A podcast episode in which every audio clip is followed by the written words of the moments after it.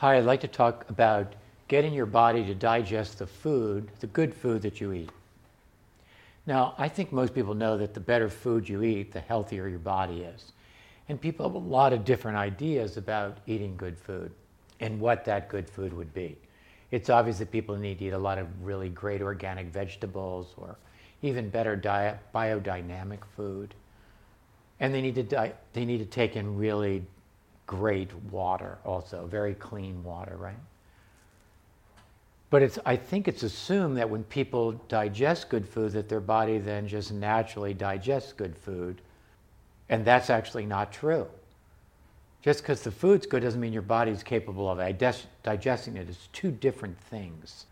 There are different muscle groups in your body associated with Chinese medicine that are associated with different aspects of your digestion. So when you first eat food, your stomach goes into your mouth, your esophageal structure is going down into your stomach. Your stomach has to be able to take that food and mulch it up at a timely fashion so that it actually gets into your small intestine in a good condition to burn so that when it's in your small intestine, your enzymes come from your pancreas and your fat comes from your gallbladder. And then your body, your small intestine starts digesting your food.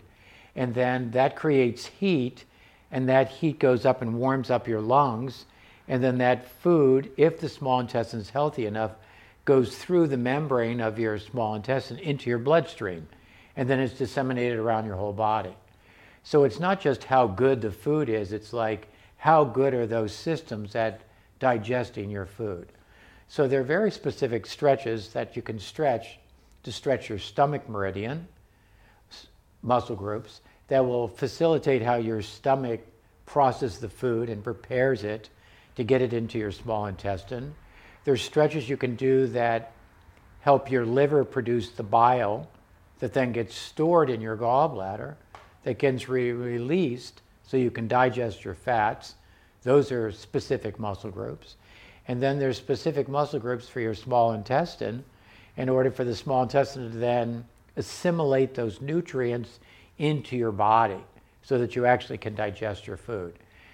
I think it's a very neat thing to know that you could just stretch different muscle groups and even kind of regardless of the quality of the food you ate, you could get a better absorption of that and better nutrients absorbed into your body from affecting the health of your organs by doing your different muscle groups. Now, the way you'll know whether or not your, these different organs are digesting your food, all you have to do is try those stretches and naturally stretch those muscle groups, meaning let your muscles contract while you stretch, and do those muscle groups and find out how flexible and strong those muscle groups are.